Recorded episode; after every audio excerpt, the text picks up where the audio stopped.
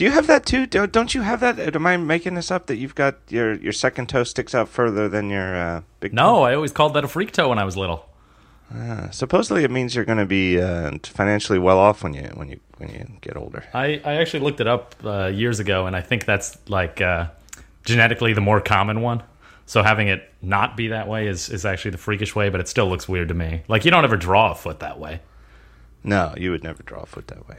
But I remember that like the tips of my second and third toes would be just blistered to hell, and so I would get up uh, earlier, or I would skip breakfast and go to the trainer. And it's sort of like being a pro athlete. There's like a nice professional. It was like a, it was a, at Kutztown University in Pennsylvania, Yep. and you go to the trainer, and there was a real college athletic trainer, and he would. Uh, I don't, he would like take razor blades to your blisters and uh, do them do them right. Or is that the treatment? I mean, Uh, I well, I don't. I wouldn't recommend doing it yourself. It seems like it was, you know, it was like a fine line between cutting off too much of the skin and too little. But uh, oh, it hurt like hell in the morning, and it would just feel like I can't. It, it- oh, it was terrible. It's like you couldn't even walk. But then after a while, it just sort of, you know, just you just get numb to the pain, and then you, you know, just play. all right. Never much for summer camp. We used to have a playground, like a local playground would run, um, pay high school kids to uh, supervise from like nine to noon in the morning, and and it'd be like supervised kickball games and box hockey and Who's- arts and crafts. Who's and paying the insurance on that? I don't. I think it was. It was like a. You know, this would be like the very late '70s and early '80s. I think it was a holdout from a smaller, simpler America. I was just going to say it's a simpler time, right? where where the municipal the cities, the little town where I grew up the municipal government paid for it somehow. It was in the school, like you, they'd open up a little hallway in the school, which is next to the playground. So the, and there was a ping pong table in there. You could play ping pong when it rained, um, And that's where the bathroom must have been because you need at least one. right? Those, and there was a bathroom, uh, and it you know a locker, a little locker where they'd keep the kickballs and the bases and stuff like that. right, right. And then they'd open it up at night too. It was like six to eight at night or something like that. It's like they'd be closed from like noon to six, and everybody would go to the community pool or whatever. But from, from like nine to noon and six to eight, they'd be open up. Got to keep you off the street somehow, I guess. Yeah, I guess.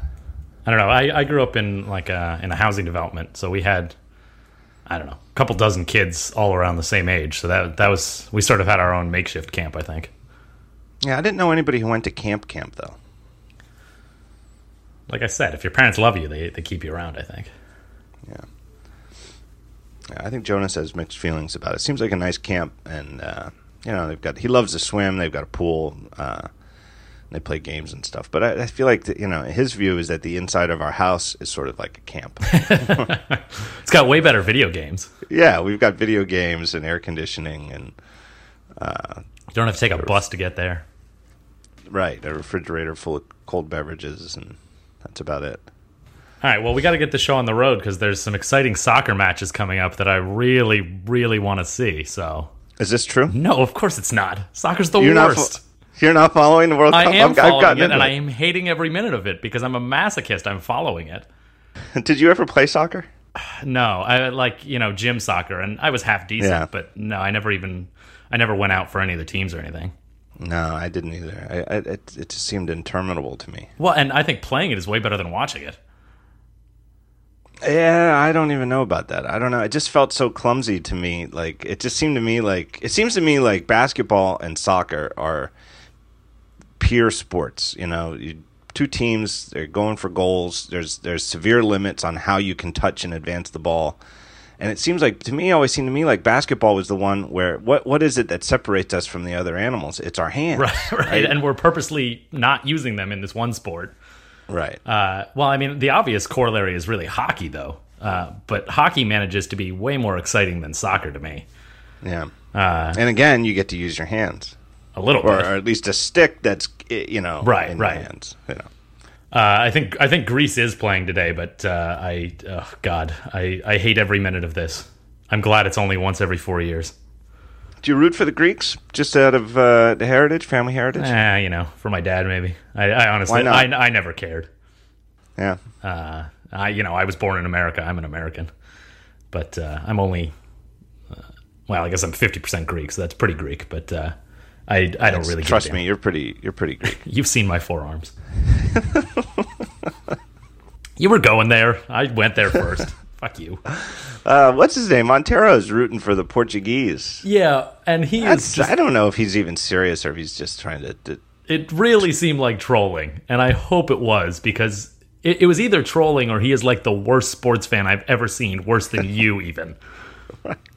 right, because it's how could you not be rooting for the Americans? Well, I mean, like if he wants to root for the Portuguese, that's all right. But like if you followed his Twitter stream during the Portugal U.S. match, it was just, I mean, it was just you'd want to throw something through the wall.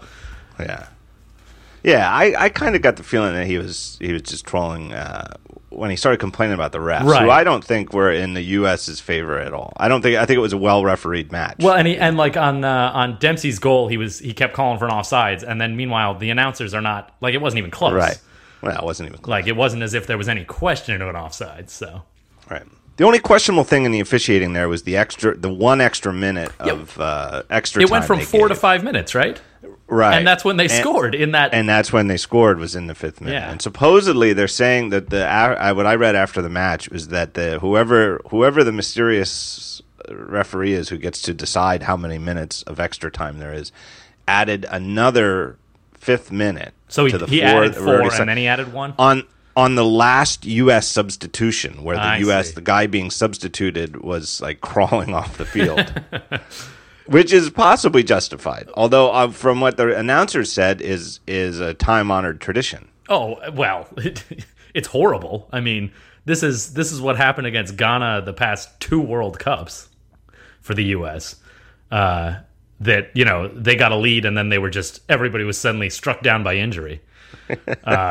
Balls are being kicked out of the stadium. we don't have any more balls. Somebody get a pump. Well, I mean, uh, what I don't. I, I have so many complaints about soccer, but the one that really gets me is that we can use the stop button on a stopwatch. It is literally called a stopwatch because you can start the time and then you can stop it instead of just letting it run for 45 minutes and then saying, yeah, there was about two minutes of extra time we need to add. Yeah, it seems it seems uh, like some kind of bizarre, antiquated, you know, thing holdover from a hundred years ago. Right, but then meanwhile they've got like uh like uh like the television crew at least has like the offsides camera that is like showing exactly where the player was uh with like computer renderings and stuff. So I mean, it's not as if the game has is the same that it is played in, you know, a desert or a back alley or something. Like the game the the World Cup games are are professional level. We can use a stopwatch properly. Yeah, I don't I don't get that. I don't get why they don't run a, a simple just stop. If the ref decides, hey, this is a real injury, I'm blowing my whistle, then there's a timekeeper who hits a red button. Exactly. And then when he blows his whistle again, they hit the red button again, and then it's 90 minutes, and it's 90 minutes. Right. And at 9000, a buzzer goes off, and the game is over. Right. Because there's also the weird uh, thing at the end, you know, and, and you know, it was almost almost got to that point in the U.S. Portugal match where uh, there is no automatic buzzer that goes off. There's Right, there's it's a up ref to the who ref decides to blow blow, the whistle, whistle, yeah. and if the, the team is down by one goal and streaming down the sideline, They don't and blow it. Play right. That, does, that that bothers me as an American. Uh, just just logically like as a nerd it's annoying like this this, Yeah. this nebulous nature of, of the clock and yeah Whereas I love, I do love, and and our mutual friend, and and he's been slowly getting me more into the game over the years. Uh, Guy English is big, you know, grew up in uh, I don't know some kind of soccer playing country. Uh, has been preaching to me that it's a beautiful, you know, that it's the beautiful game and that there's aspects and there's parts of it that I am getting more into. But I do love, I love the fact that it's uh, a running clock. That it's, you know, they start a half and for the next 45 minutes, you're just watching these guys play. well i mean that's that's the great aspect of it that there's no commercials like cutting Right. into into the game just a halftime full of commercials Right. and then they've you know and it's funny it's like the nature of the it's just like the web and anything else if you want to sell ads the nature of the opportunity the the advertisers will find a way oh i mean so they have those sponsorships along the sidelines which are like The- way worse than the boards in hockey or way more noticeable and Yeah, but it's way better than commercial breaks. Oh, No, no, no, absolutely, absolutely. Uh, well, but I think I don't know how much. I think that's part of the issue with soccer in America is that I think there's not nearly as much money in it, even with all those ads, uh, because it just doesn't ever total up to as much as you would make from selling a few commercial ads, like video ads. Yeah, but somehow the Premier League in Europe makes tons of money, and that they can afford to pay guys. You know, it's it's commensurate with U.S. You know professional sports in terms of the top player salaries Is and it? the value of the franchise. Yeah, I think so. well, I mean, they all come like Beckham came here to make his money. I'm sure he made. Yeah, I'm but sure he, he made some it in might- England, but Yeah, but he's sort of like you know he's like an A Rod type where it's. Uh, uh, and I, I don't mean that to be disparaging to him, but but where his celebrity far extended beyond sports. yeah, okay. you know that he had opportunities that were beyond just his soccer playing ability. Uh, well, I don't know. We I didn't do any research. Yeah, we should but- we should really talk more about soccer on your tech podcast with both of us that don't really like soccer. The fans are going to love But that. well, but the thing that to me is interesting though, in terms of like the advertising finding a way, is that in the Premier League, the teams are sponsored. Right, and their And- jerseys are like they, they have ads on their jerseys, don't they? Right. I forget which team is which, but I know that I, I watched a match. I don't know how I got tricked into watching a Premier League match a couple months ago, and the one had uh, the Emirates airline. Yeah, right. You know, and airlines are big because they're international, and that they, you know, the international appeal of it is, you know, makes it a perfect opportunity. Right, right. And they just have a instead of having the team name on the jersey, it's a big airline logo on the jersey. Yeah, which would, you know, to an American is crazy. Like, can you? I mean, If if the Red Sox or the Yankees had a had a big logo, uh, somebody some other company's logo would be disgusting. the. Yankees, the Yankees don't even put their player names on the jersey. That's right. Derek Jeter's jersey just says two. Even that's even the away jersey, right?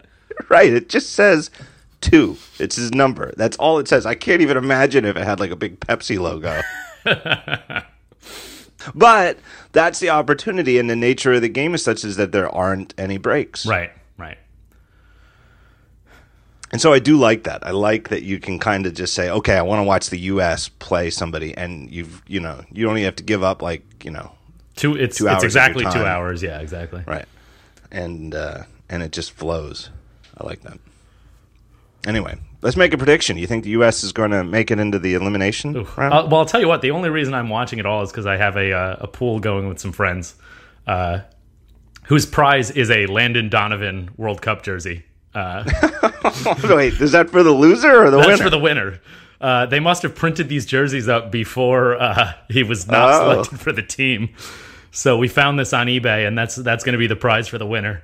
But uh, uh, so I have them losing. Uh, I have I had Germany and Portugal advancing. So uh, I don't know. I mean, they played well against Portugal. They could have won that game. So Should have won that game. I've I've got Brazil winning the whole thing though. I go hometown. I go you know one of the best soccer teams. So Yeah, and eventually the refs are going to fix it for him. There'll be some kind of match, and it, you know, there'll, there'll be a terrible handball or something. Have like you that. noticed the? Uh, I don't know how much of the commercials you've seen because there are some during the half, but there's a FIFA ad that is a, a soccer ball like rolling on a field and the field tilts. Have you seen this? No, It- the, the short, so. the gist, the gist of it is is that it's uh, FIFA. It's a FIFA ad, and it says, "Together we fight match manipulation." and it's absurd that you need an ad to tell the fans like we're fighting against corruption in soccer Right. Well, did you see that New York Times story a couple weeks ago about, about, uh, the uh, previous uh, South Africa, right? Yeah, and that the, the you know the one the one FIFA ref you know just took like a cash deposit of one hundred and twenty thousand just dollars rolled into to the, bank, with it, and then like six hours later was refing a match. right, making suspicious calls.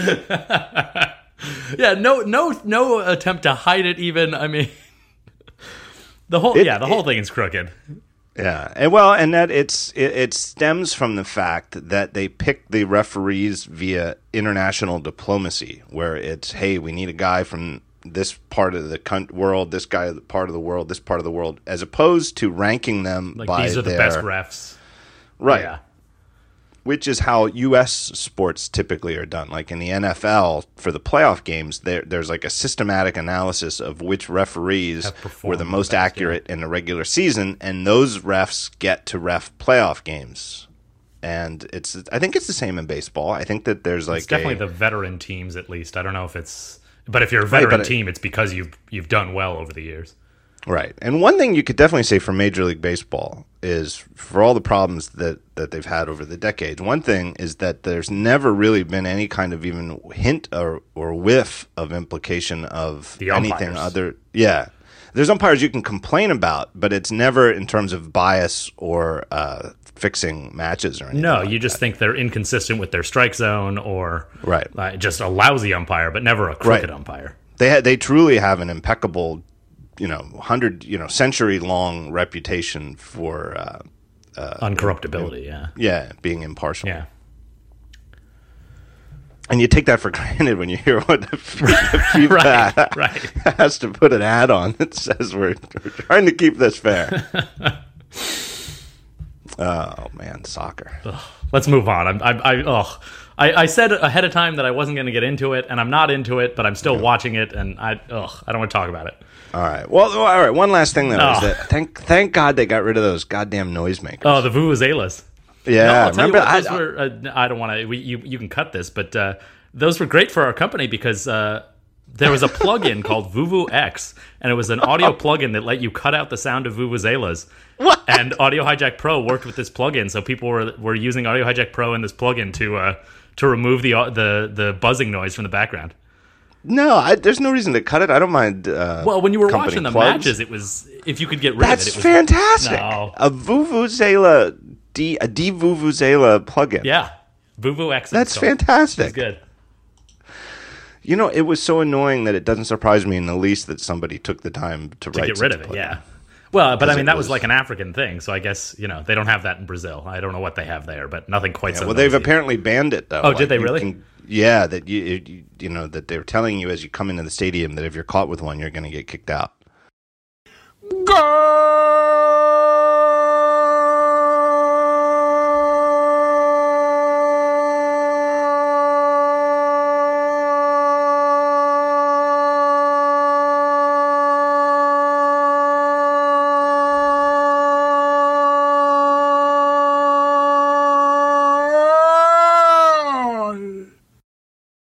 Well, I like what you've done with the place. The uh, the studio here, it's slimmed down, it's sparse. I you've changed it up a little bit. The set looks different. I was looking at the uh, the talk show page now versus uh, I think I was on sometime last year. And you got rid of the wood paneling. Yeah, you got rid of the uh, uh, skeuomorphism, if you will. You, you toned it down to a flat gray. Thank you, Paul. Very nice. Did you see this where uh, FAA? I just sent you this link. This is late breaking news before we started recording that the FAA is uh, put the nix on Amazon's drone delivery plans. Well, which didn't. I mean, the drones didn't exist anyway, or you know, it's Right. It's not as if this was like they're in the air right now and they're calling them back because of this ban. Right. Uh, I, you know, I read that article. It it uh, it indicated that this was something that the FAA had already attempted to ban, right? I, I guess so. I, I it, it occurred to me when Amazon announced this. Was it months ago? Was it last year? I don't know when it was. Early this year late last year. Yeah. It it occurred to me that it just seems like well this it's a cool idea and I could see how in the future this you know this this could be a thing, but it's got to be there's there's got to be some regulatory structure here. We you can't just have anybody who wants to willy nilly flying things right through the air. Right, Uh, especially propeller driven things. little yeah right right. Uh, well i mean even when they announced it they said this was i mean they announced it and it made a big you know it got a big pr uh, cry and and that was what they wanted. But it wasn't as if they announced it like coming in six months. They said this is coming in several years uh, once we deal with the faa and uh, so this this story now doesn't really i don't think it really changes anything for amazon it just sort of clarifies that no, you cannot just start doing Right, that. right, right. It's not. It's not happening next week. Uh, you're not. You're not getting dr- drone deliveries within the next few months, at least. It just fits to me though with like, um, and to a lesser degree, it's Amazon, but you know, it's Google's mo to me is to just announce crazy shit that's not even close to being real and get people all excited about it. And to me, it just distracts from the best of what's really real Right. and being announced today. well, uh, for Amazon, I think it's probably actually pretty effective because it says, "Oh, they're really focused on delivery, and even if they can't do this yet, I should still buy stuff from them." because it was only it was an ancillary thing. It wasn't as if I mean, probably some people would have ordered stuff just to get a drone to deliver it to them. I probably would have. But Yeah, I, I would do that. but I mean, it wasn't as if they said, you know, this is the service. They said, you know, we're working to make shipping on what you buy as fast as possible. So it's not as if they were actually selling the drone delivery. Whereas I think you're right in terms of Google. There's a lot of stuff that they pre-announce or announce when it's you know sort of half baked, and it's something that you might actually want to buy directly, but either it's not available. Like uh, Google Glass has been. Uh, this year they've had a couple like anyone can buy it days, right? Yeah. But for the most part, it's still 1,500 It's fifteen hundred bucks. bucks, which is much more than they planned to charge for it, and for the most part, it's just been available to select developers. So it's something that's in the public consciousness, but not actually available to the public. So you know, and we're recording this the day I think one day before Yeah, the true. Google I/O keynote. It could be you know by the day or two from now, there's a big new Google Glass announcement where either a they've radically dropped the price, or b they've got a new generation of hardware that's that's less obtrusive and and significantly improved. Who knows? But I don't I don't really expect. Well, but even even if they even if that's true, and, and it may well be, but uh, you know, it's been what uh, a year at least, a year plus since it first has landed in people's Two hands. years. Yeah, two years, right? Uh, and you know, it just it doesn't really exist as a product. It's not a product you can go into the store and buy. And that's strange to me. And I think your comparison is generally going to be to Apple, where you don't hear anything about it until it's either in the stores or it's going to be in the stores very soon. And and in a form that is exactly as promised. Right. Like you know, they did pre-announce the. iPhone I was just going to say the iPhone's the months. sort of the exception, but even that, nothing that they pre-announced. I mean, was there anything that was missing in the final product? No, in fact, it was better because they switched from plastic That's to right. Gorilla Glass uh, like a month beforehand, which to me is one of those like secret, like little overlooked historical things where it's like, can you even imagine being Tim Cook? And it's like you're trying to get this super high profile thing shipped and from China, and like Steve Jobs comes in and is like, "Hey, This plastic's no good. I've got these guys from Corning on the phone, and I think we can switch to glass." And it's like May. It's like right? it's like six weeks before you're supposed to ship the thing, and somehow he made it happen. Was it that? I mean, do you? I don't do know. It was is pretty that- I mean, even if it was six Uh, months, even if it was six months, it's ridiculous. Well, it was definitely after January. Right. You know, I th- I think that one of the books might have had that. Maybe like the Jobs biography Uh-huh. Had the story. Maybe it was like April or something like that. But like you said, it doesn't. At any point between January and June, Right. It should be that they finalized and Right, and it's it was like the most important part of the phone. It was the thing that was most different and original and new. And they switched from plastic, hard plastic, to Gorilla Glass. Right. Um, and uh, the apps got better in some ways. right. Okay. I forgot there were a couple of. It was better than promised though. And then two months after that, when they dropped the price, it even came down in price. Right, right. So yeah, by by in in that first generation, it wound up being better than they had originally promised, which is something Right. they never do anyway, as far as originally announcing something before it's available. Right. Like whereas the opposite would have been if they'd promised it was going to be Gorilla Glass and promised it was going to be three ninety nine, and then they shipped it and it was scratchable plastic and six ninety. Right, right. Uh, and well, and I'm also reminded of this that uh, showing these these concepts and sort of conflating between the concepts and reality with this thing I saw over the weekend and linked up about. Uh, Oh, the armband. Google gesture, right? Yeah. It was this video, and and Mashable linked it up as though it was real, and then a couple of Android sites picked it up after Mashable. And what it really was was just a, a student exercise from I forget some advertising school in Stockholm, In Europe or something, right? Yeah. yeah, uh, to, it's, I think it was Stockholm, Berghs School of Communication, and it was a bunch of students who made a video of a fake Google product called Google Gesture, where you'd put this armband on, and it would translate sign language to verbal speech in, in real time. Right. which is a little fantastic, given that um, it doesn't, you know. Google has great text to speech, you know, and speech to speech to text, but it still isn't quite as real time as what they were showing for this this armband for uh, sign language. Uh, all it was though, it was it had nothing to do with Google. They're they're not engineering students. They're not working with. It's not like a computer science project. They're advertising. Students, Right. It was just an just making. uh, uh, it was just an exercise to say like make a fantastic product and then make an ad for it.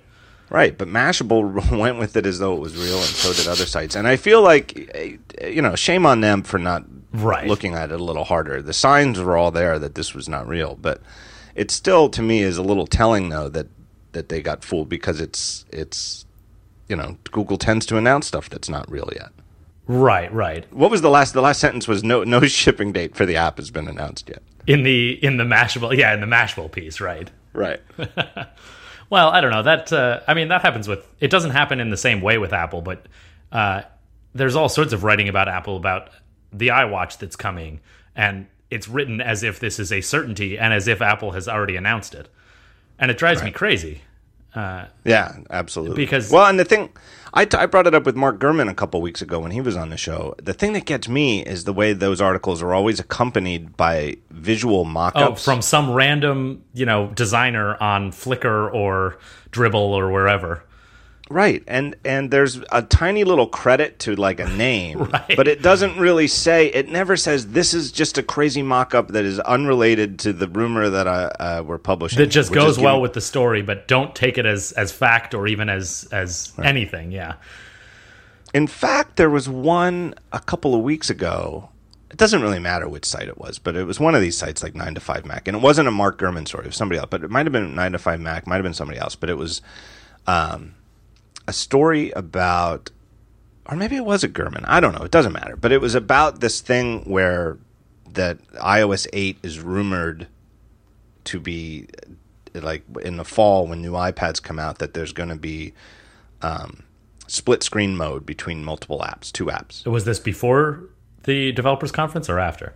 After Okay, so And before this had somebody- been a rumor, but then they didn't Right. they didn't mention it at the conference, so we're assuming it's not happening. Right? And and somebody had um, poking around the iOS 8 beta had found some stuff that's in there that suggests yeah there is there's these you know we can actually come back to this later in the show but these you know different screen modes like uh, two thirds one third Right. one half one half um, and so this article was describing what's actually in the iOS beta hidden which isn't much. We still don't really know like the actual interactive, like what is the act, how are you going to invoke it and drag it along and stuff like that. And in the meantime, they had an illustration showing something completely different from like somebody from months ago just speculating When the rumor on- first came out, or Right. Yeah. It it didn't even match what was being described. right, But yet was done in a very highly detailed visual style that conveys a sense of authority. and and of of reality, as if this is real, and Right. Like it would be different. It would be stupid. They wouldn't do it. But like if somebody who's uh, you know not really an artist like me took like a field notes notebook And and, a pen this. and just did like a simple sketch, uh, unartistic, just a pen on paper, and said it's sort of like this, Right. and a couple of rectangles and an arrow. That would be one thing. But it's these completely fleshed out ideas. Yeah, like 100% articulated in Photoshop idea, you know, and it drives me nuts, you know. Every and you could just you can find hundreds of these stories about like the iWatch that, Right. that are accompanied by these illustrations. Makes me crazy. Let me tell you about uh, take a break talk, talk about our first sponsor. Happy to say, I always love to say this. I think pretty sure uh, new sponsor, never before sponsored the talk show. Uh, it's a company called Squarespace. Squarespace. Are, are, I, Squarespace. I've not heard of them. Go ahead. All right, this is a fantastic company. You- You're going to love this. You got to hear this. Here's the thing Squarespace is an all in one website building and hosting service. So you need a website. Easy. Go to squarespace.com. You sign up, and they have an all in one platform. Makes it fast and easy to create a very, very professional website.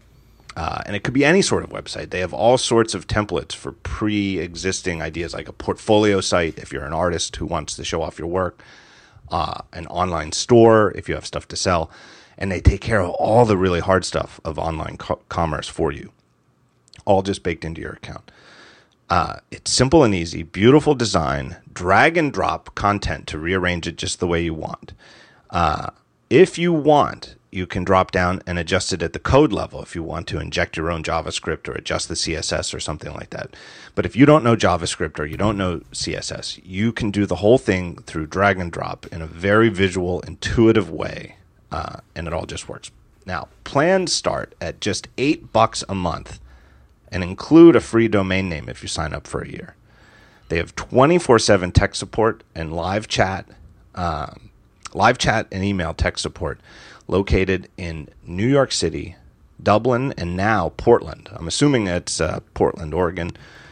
Could be Portland, Maine. That's a fine, fine city, but I'm going to guess it's Probably uh, want the different time zone though. So yeah, probably want the different time zone. Uh, responsive design, everything they do looks great from phones to tablets to big 30 inch cinema displays.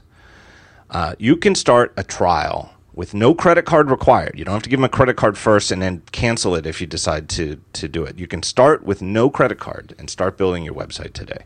So here's what you do go to squarespace.com slash Gruber uh, and you can use the offer code JG, just my initials, John Gruber, JG, and you'll save 10% off your first purchase. So sign up for a year, you'll get the free domain name, and the 10% will be a, a big discount. Uh, and that way they'll know you're coming from the talk show. now, you- Squarespace. what's interesting is actually if you use uh, offer code PK, my initials, you get 11% off. So it's up to you which one you want to use. Uh, anyway, I, this sounds like a great idea for a service. I, I'll bet. Uh, I'll bet we'll hear from him again. Happy to have him as a sponsor. Uh, what else? Where were we? We were talking about uh, Amazon. Yeah. So there were the, last week they announced the Amazon uh, Fire phone. Right. Did you see that? Uh, I didn't see the event. I saw I saw one of the summaries of it. Uh, I don't, did you actually watch the event? No, I didn't. I watched a little bit, and it, they do seem to do a nice job, but uh, I, I I forget. I was busy at the time, and then I just read all the highlights, and I, it just didn't seem like there was two hours of stuff. Well, right, because it, it, it was just the phone, right? Did they cover anything else? pretty much. I think they had some some boilerplate up front, just talking about you know how many. Um, how successful Prime is, and you know, Right, and they're graphs with no uh, labeled axes, and right. so it's, it's twice Well, as good f- as it was last year. But who knows what it was last year? Right. Well, I w- I'm only half joking. I did. I took a screenshot of one of the graphs. It showed like total number of Prime members over the years, and it's a steeply sloping Upwards, up, upwards chart. but there's no label on the y-axis. Why, right, no label. And I only half joking. I asked if Amazon had ever published a graph Right. with a labeled y-axis. All they had that the x-axis is labeled in years, and the y-axis is completely unlabeled. I don't think that they have. And I know that they've they've never once announced sales figures for any hardware device that they make. Right for the Kindles and and the the uh, Um, tablets. yeah the tablets and and the the TV one they've got now. I, they're all they're all Fire something now, aren't they? Right. Yeah, I think so. Fire TV.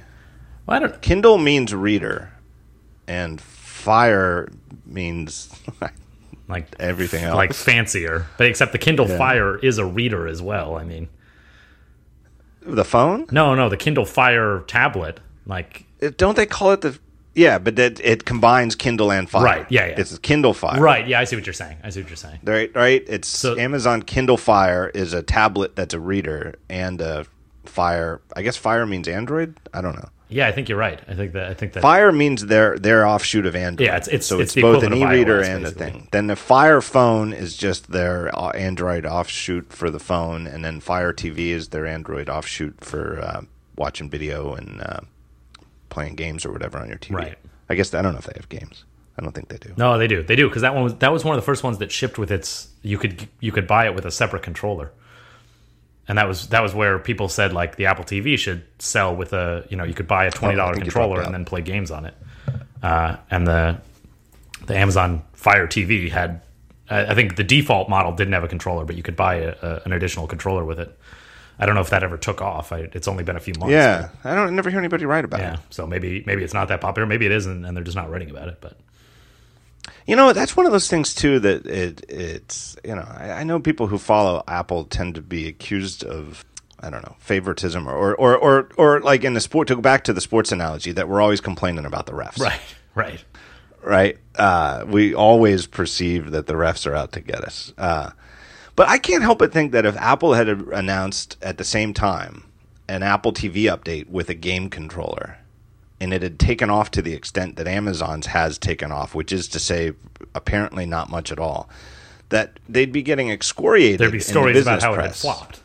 and that Tim Cook would need to be fired, and and et cetera, et cetera. Go for it. So better off not to try anything. Well, I don't know. Somehow, uh, Apple and Apple alone seems to not be given permission by the business press and some of the tech press to just try things, Right.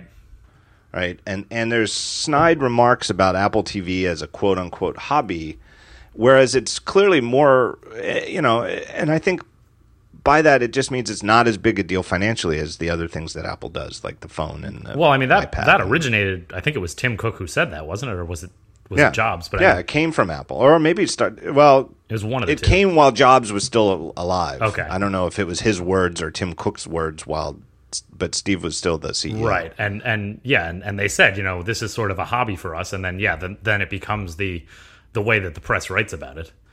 Right. I well, I actually remember when they did the first Apple TV. The silver one and it was- with the actual hard drive in it. Yeah, and they even uh, it was sort of semi pre-announced because they were going to call it iTV. Yeah, it was the same time as the iPhone. It was 2007, he's- same same and he- keynote. Was it really Yep. at the end of the of the the iPhone announcement? Yep, it was the same keynote. I'm like 99% certain on that. He was like, I don't even know what we're going to call it. We'll just call it iTV for now. Well, no, no, no. And They they had, no, they had decided it was the Apple TV, but he kept calling it the iTV because he said, "Oh, that's why you shouldn't go with a code name that like." Oh. I rem- I do remember that it was it was that internally they had called it the iTV, and Yeah. uh, and then Well, he no- kept slipping when he was referring to it.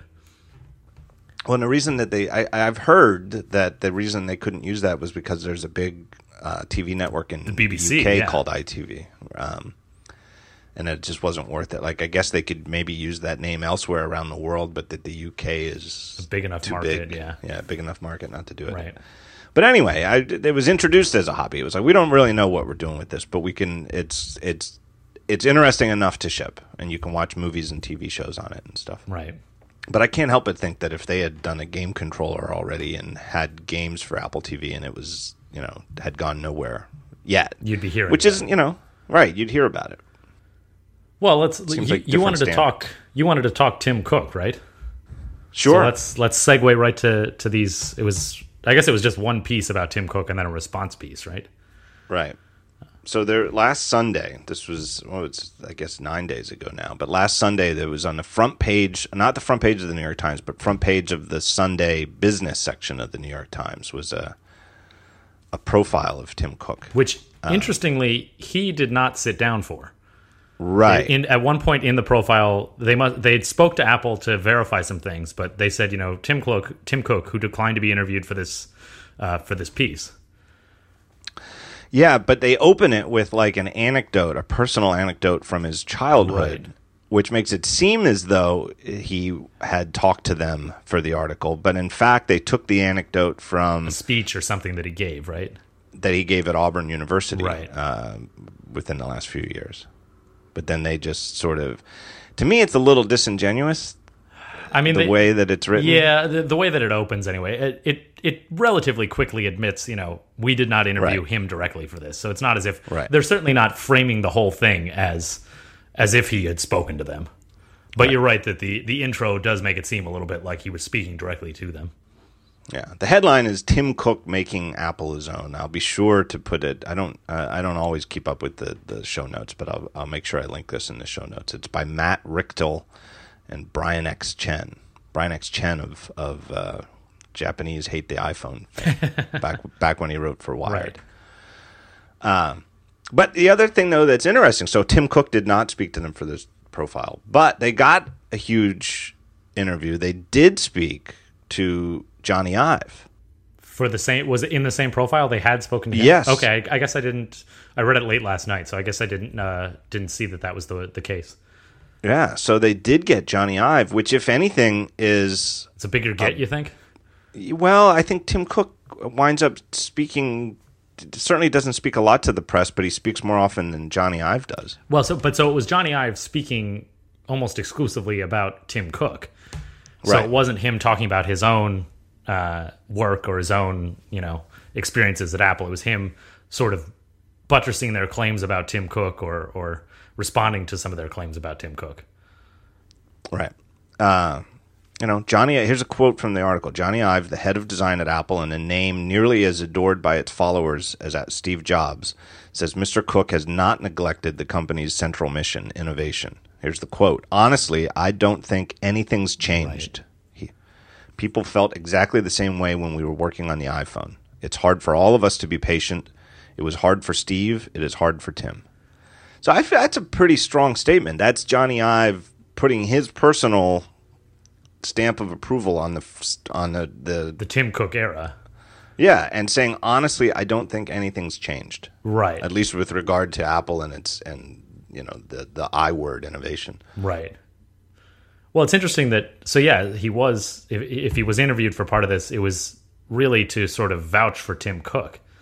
Right, exactly. And so Apple Which is if presumably put him forward to do that almost. yeah, because if anything, there's more credibility there than Tim Cook vouching for himself. Right, absolutely. Yeah. right take take the sort of and i know it's a loaded word objectivity but take the objective um, per stance of okay forget whether it's apple and tim cook in particular but a company's ceo and is he it, replaces a very successful uh, predecessor who founded the company um, the ceo claims that he himself is doing a good job Right, replacing right. it it's almost meaningless, right? It's it's not you know we laugh, but it's like well you know of course you're going to say Right. that, You'd hope. right? It means a lot more when somebody who has his own Well, who was there before and who's there now, definitely. right and is has and has earned an enormous amount of credibility Right. and has credibility to lose an enormous amount of credibility to lose vouches for, for him.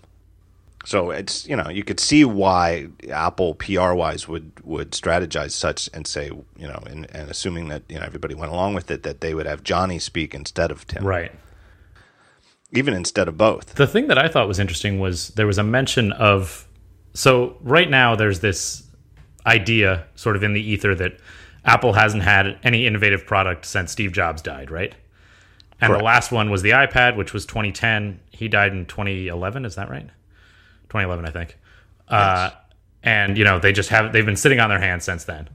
Uh, and you know the the fairly obvious response is that innovative products don't come every six months or every year. It's you know the Mac, the iPod in 2001, the iPhone in 2007, and then the iPad in 2010.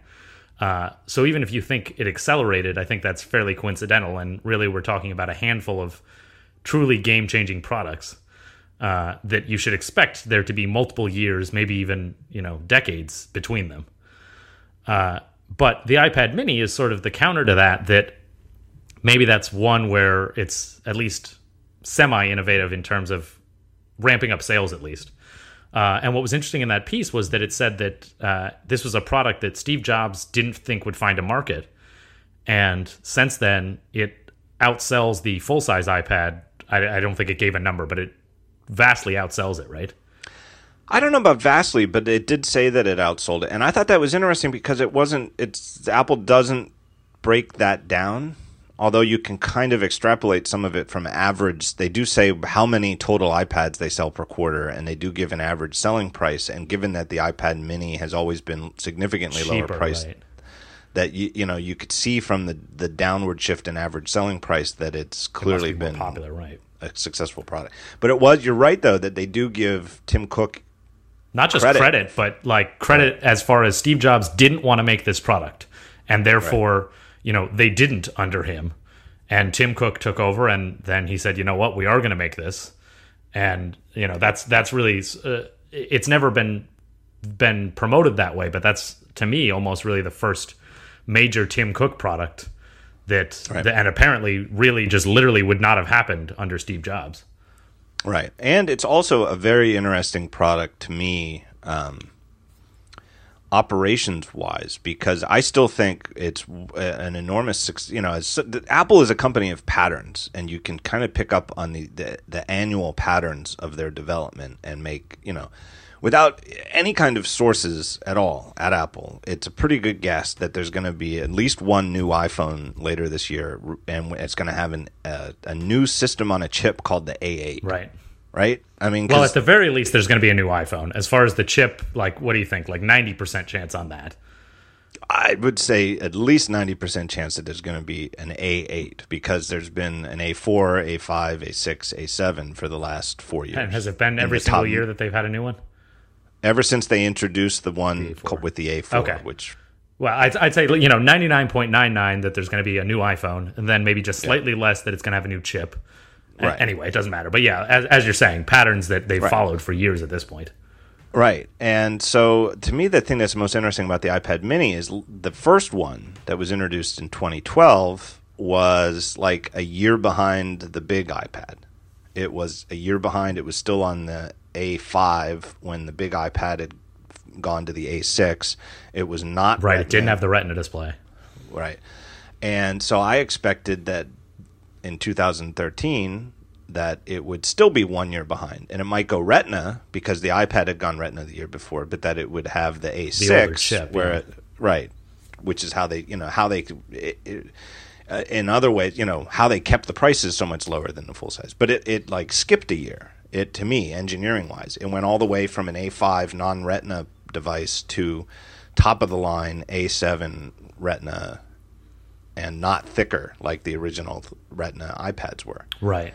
Kept the, the felt thinness the long battery life and retina and went to the A7. I mean, it's like there's like a tiny little asterisk you have to insert there because it's like the clock speed is like 5% slower than the iPad. Oh, is it? I don't even think I was aware of that. So Yeah, but it's it's really really like a, it's not even just an asterisk, it's like a tiny It's effectively they effectively brought it up to the same level as the as the full-size iPad instead of keeping right. It, uh, in a year when the full-size iPad had a tremendous year big jump in terms of the thickness and the width and the uh, you know battery life and stuff like right. that, which is amazing.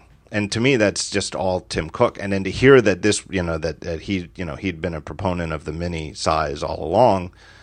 I, I mean, you know, seems like the guy gets credit both for the operations and for the um, for actual anticipating the market yeah. demand, right? Well, the the thing that I, I think before I say this, I need to stipulate that I do own some Apple stock. Uh, but the thing that I can't ever really get behind in these articles is talking about growth. And I'm not like I'm not some sage investor. I don't really know what I'm doing. Uh, but everything talks about how Apple's growth has slowed. And that's percentage growth, right? Right. But why is that the metric? Can someone explain to me why, you know, if you go from being, I don't know how big they were 10 years ago, but they weren't that big, to either the biggest or second biggest or, you know, top five biggest companies in the world. Why is that not enough? And why do you need to continue growing beyond that point? Uh, well, and it, I would even say the flip side that where they did have in the crazy go go early years 2008, 2009, 2010 of the iPhone, right. where they did have crazy like 40%, 30% year over year growth who thinks though that once you are the biggest company in the world that you can possibly 30 or keep... 40% growth is feasible? Right. it's it's it almost is impossible. And i know this is not really the law of big numbers but it's what pe- some people refer to you know as, yeah. use that phrase which it simply means once you're that big you can't grow at 30 or 40 percent wise yeah. You right, could, that's the thing is that if you go from 1 billion in sales to 2 billion it's 100% growth. But to do two to four billion is obviously not as easy as one to two. Right. And as the numbers get bigger and bigger, that becomes more difficult. And right. When you're literally the most profitable company in the world, not just profitable tech company, but most profitable company, seven or eight percent growth year over year in profits is huge. And and it's huge numbers of billions of dollars that everyone's uh, I shouldn't say everyone, but Wall Street or investors or, you know, whoever it is seem so focused on the percentage growth and I just look at these numbers and I think like, okay, they made, you know, 20 billion dollars last quarter. that seems pretty good to me. Yeah. Uh, you know, and the iPhone in particular, which is the biggest and most profitable by revenue and profit line that Apple has, is in a fascinating market, which is phones, because for the most part, there's an upper cap on how many phones are going to be in the world, which is one phone for every adult or even close to adult aged person. Well, I mean, unless you've got your day phone and your night phone. right, which is an exception. And you know, there's obviously a lot of very elderly people who are not going to buy Right. No, I'm a just kidding, cell yeah. phone and they're dying off. And there's uh, you know, children, I guess, you know, really young children are, are typically not going to get an iPhone. Right. Well, and it, and Uh, it's not a it's not a good that uh, people trade them in or, or upgrade, but it's not a good that expires in any way. Uh, At least not in terms of months. It's years. So, I don't know. What's the world population? Seven billion, billion or so, people. yeah. So let's say there, there's truly a hard cap at around three billion phones in the world. Let's say three or four. Sure, why not? you know, and you know, you could cut off large swaths of those people for for not having the financial. They don't have enough money to buy an iPhone, Right. right? It's just not going to happen. Or they live in a place where there still isn't cell service, Right. right? Uh, the- you know, not that the iPhone has already peaked and it can't sell more, but it's it's actually if you look at the numbers that have actually sold, it's remarkably close to they've sold about as many as they could have hoped to at this point, and they've got to expand in interesting and new ways and wait for the world to catch up. You know, it's it's truly they've done almost as well with the iPhone as they As you possibly could. Right. Like if you said in 2007 when they came out with it, what's the best case scenario for the next 7 years? Right. It almost it's almost as though that they've they've hit that that they've they've you know, they've done as well with it as they possibly could have expected to, to do. And the years where they were having 30 or 40% growth, that those were the years where they were expanding to new carriers around the world. I mean, it's this is a, a thing that debuted on one carrier In one country, country yeah. in 2007. And because of the nature of the way that they control the customer experience and that, you know, it's so different than, than what the carriers expect or want, you know, it was a relatively slow rollout around the world. And that's what made the growth possible is that there are these countries where it hadn't been sold except like on the gray market. Uh, and then they debut and they could, you know, it, it would allow for this tremendous growth. Whereas that type of growth, it's just not feasible to expect that. Right. Right. Well, and and then in that same piece, there was a quote from I forget who it was. It doesn't really matter. Some either investor or some analyst. And I wrote this down because he said he thought Apple no longer had the juice to create the world-beating product it needs. And so let's let's I can even I can even say, you know, maybe he's right. Maybe they cannot create another iPhone. Maybe there's no market that exists or maybe they don't have the ability to create a market. But the word needs in that sentence is really what sort of sticks. Because this is again, I don't know what it is right now today, but it's one of the biggest companies in the world, one of the most profitable companies in the world, and they've got how much money in the bank? What does needs mean in that sentence? Right. It's not what Apple needs. It's what these investors who seek, tr- Huge returns on this stock, right? right, what they need Right. to justify continuing to support Apple. Uh, here's a quote that they have in this time story from, uh, you know, this is the balance that was added to the story. This is from Lawrence I. Balter, Chief Market Strategist at Oracle Investment Research. Uh, well, the article. This is this is the the the Times author's words. Uh, investors have clamored for Apple Wizardry, a much anticipated iWatch or iTV, perhaps. To these critics, Mr. Cook is uninspiring. His social views window dressing, when what they want is magic, which is a little te- uh, more telling than they could think. Uh, I think because I think that uh, saying that they want magic, like they're presenting these guys as reasonable critics, whereas I'd say using the word magic is a little bit. Uh, it's actually spot on. Like what they want Is not possible. Not right. Or yeah. Uh, here's the quote from this guy, Balter. Uh, Where is the grand design? All we hear from Cook is that there are some great products coming down the pike. Mr. Balter calls Apple a financial rock of Gibraltar. It is sitting on about 150 billion in cash, but he says he has serious questions about whether it continued to be a hyper growth company. Is it a stock for growth investors, he asks, or, quote, widows? Which and now to me it's actually a little insulting. Right. Like now it's like the the the the alpha male investor on Wall Street, uh, uh, who's you know like what's what exactly is wrong with widows? Right. Like, and, and with like- a blue like- chip stock, Right. which churns out earnings every year and and pays a dividend and uh, you know is a is a viable thing to hold on to and earn you some money. right. Women whose husbands have died are looking for uh, Stability, I guess. yeah, I guess. Which and exactly like you said, what's what's wrong with that either? Well, I mean, I don't know. and and you're right. It, it presents it as a as a you know it, it should be this hyper growth stock, and instead it's this boring. Right. You'll just make a little bit of money off it every year stock. Right. Uh, Yeah, like like I said, I can't I can't read too much of the the stock analysis of of Apple just because it's just so insane. Right, and, and uh, it's it's never been a fair way to necessarily measure the CEO because the stock is in to some ways outside the CEO. Well, in large ways outside the CEO's control. That you know, judge them by their revenue and their profit and their product lines. But what what happens to the stock price is often irrational, and in Apple's case, usually irrational. Even if you do think the CEO should be judged based on the stock, if you look at the numbers, it's way up since he took over. Right, way up. And in fact, it's that's the point I'm getting at is that this the, it's it's actually getting to me this Times article. If you really read between the lines and look at it, um, the stuff in Tim Cook's favor is a lot of it is concrete. Things like the iPad Mini being a hit, um, largely brushed over in this article. But but the stuff at WWDC, where you see Apple as an organization really working to pulling together in a cohesive way Between Across the whole units and company. yeah, right. Right. And, and uh, in a way that shows that these products they've already got, the iPhone and the iPad and even the Mac, which is, you know, the longest standing, still have deep areas to be improved.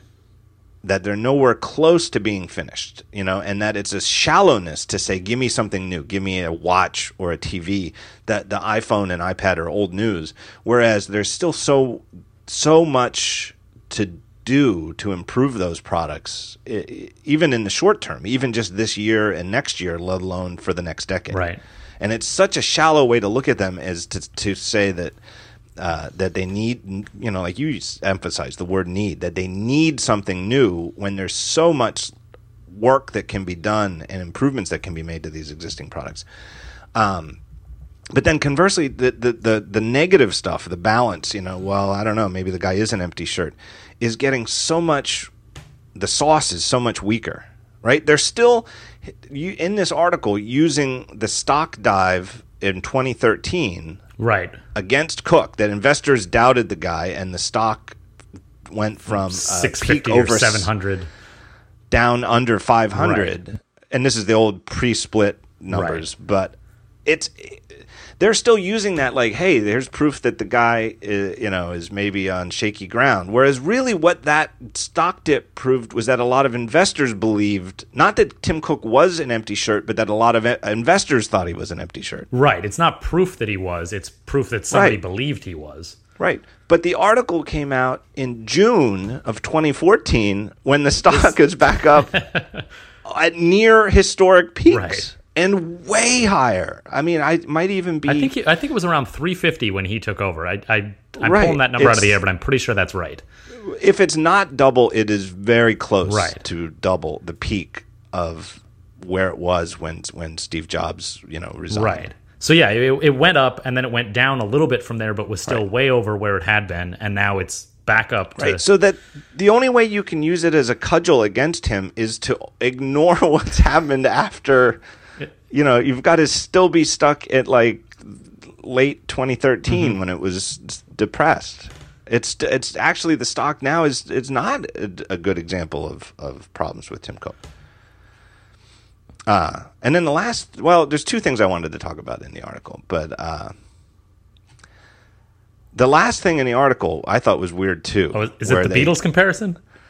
Okay, no, go ahead. Sorry. Oh yeah, maybe. Yeah, was it? Was that who gave it? It's like they found some guys at WWDC who claimed to be, you know, iPhone developers, and uh, Yeah, Well, the- and one of them. The quote that I have is that, and I wrote this down too, is that Jobs is to John Lennon what Tim Cook is to Ringo.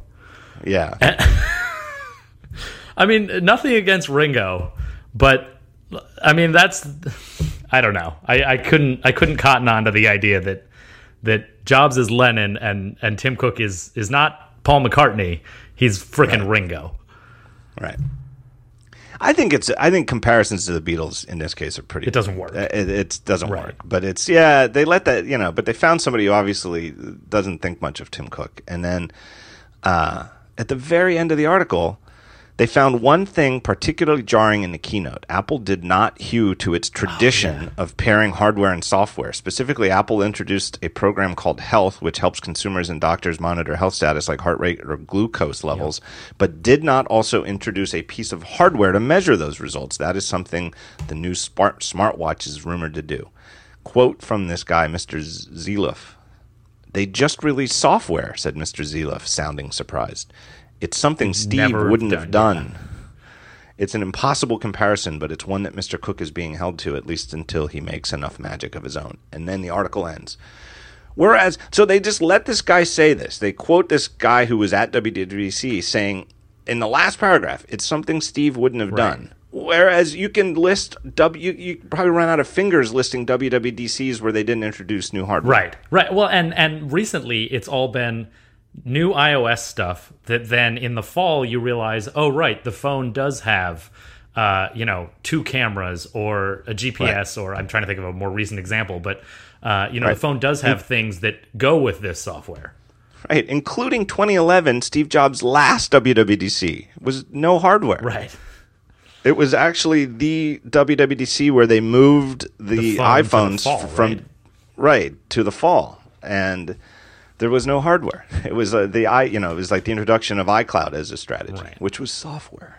And so they don't. They just let the quote stand like that to me, and that's how the article ends. They say that something Steve wouldn't have done, whereas the Times could have easily fact checked. Right, and said actually, it is something that not only would he have done, he did do, and That to me is maddening, and to me is the sort of thing you you would think you would expect better from the New York Times. But it's it's because I feel like it didn't even occur to them because their perspective is they want this false balance, Right. Where you've got to, you know where you've got to have somebody saying that uh, something like this. Uh, otherwise, it seems like Tim Cook is uh, it it's too balanced and too too skewed in favor. he's of actually doing Tim a good Cook is- job. Right. Whereas that's what the actual facts say. And it's just maddening to me that that's who they speak to from WWDC. Whereas I thought it was, I know you missed it this year, you weren't out there, but it was a crazily popular WWDC from developers' perspective. Right, right. Yeah, I mean, and you could see that after the fact for, in terms of Right. developer response. And you didn't even have to be there for that. You know the announcements, you know, that it's a lot of stuff that developers have been asking for. right. It's really crazy. Let me take a second break here and uh, right. thank our next sponsor, and we'll keep going. Uh, our good friends at Igloo. Igloo is the intranet you'll actually like. It's built with easy to use integrated apps like shared calendars, Twitter like microblogs, file sharing, and more. Right. So think about having a little Twitter for your team uh, or your company where it's private, it's on your own hosted site, separate from real Twitter, but you can post Twitter like things just amongst yourselves. Great idea.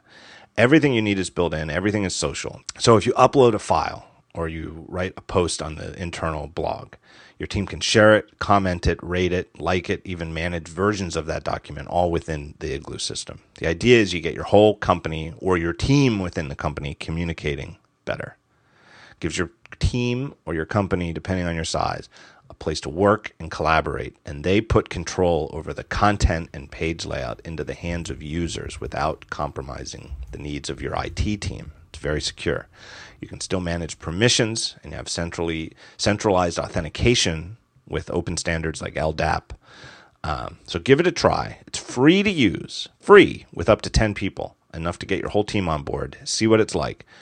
Uh, and very very affordable once you go over 10 people. Um, learn more. Watch their videos. They've got great videos that explain the whole thing how the whole thing works. Way better than i can here go to igloosoftware.com slash the talk show igloosoftware.com slash the talk show and find out more. Great service. Um, I've heard from so many people who listen to the show who, who've signed up and are super, super happy with it. So check them out. I was not able to negotiate you guys a better discount with my name on that one.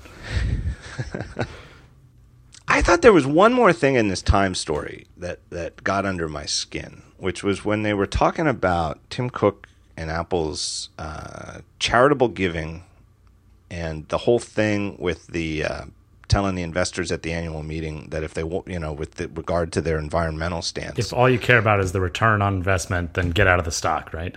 right, uh, and that they're going to do the right thing. And this was from some uh, uh, investors with ad- admittedly right wing views on uh, climate change and and and similar, uh, you know, that sort of environmental type uh, things.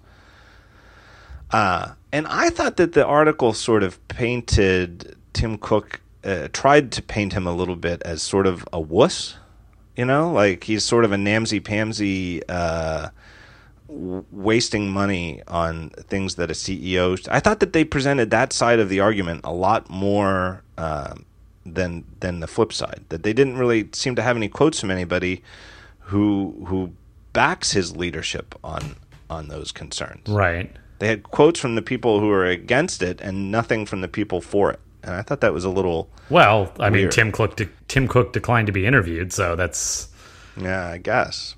But I thought that was a little weird. And then there was this weird thing where they were comparing Apple's charitable giving to Microsoft. yeah. Did you work out the math on that? Because Well, I leave that to you. You're you're well, I just I, I you know I did a, a, a a mental calculation on it, and it was something like you know under Cook, Apple has increased their charitable giving and their matching of employees' charitable giving, and I, I don't remember the numbers. It doesn't really matter. You can look it up in the article. But basically, it said something like in the past two years, uh, 50 million has been donated.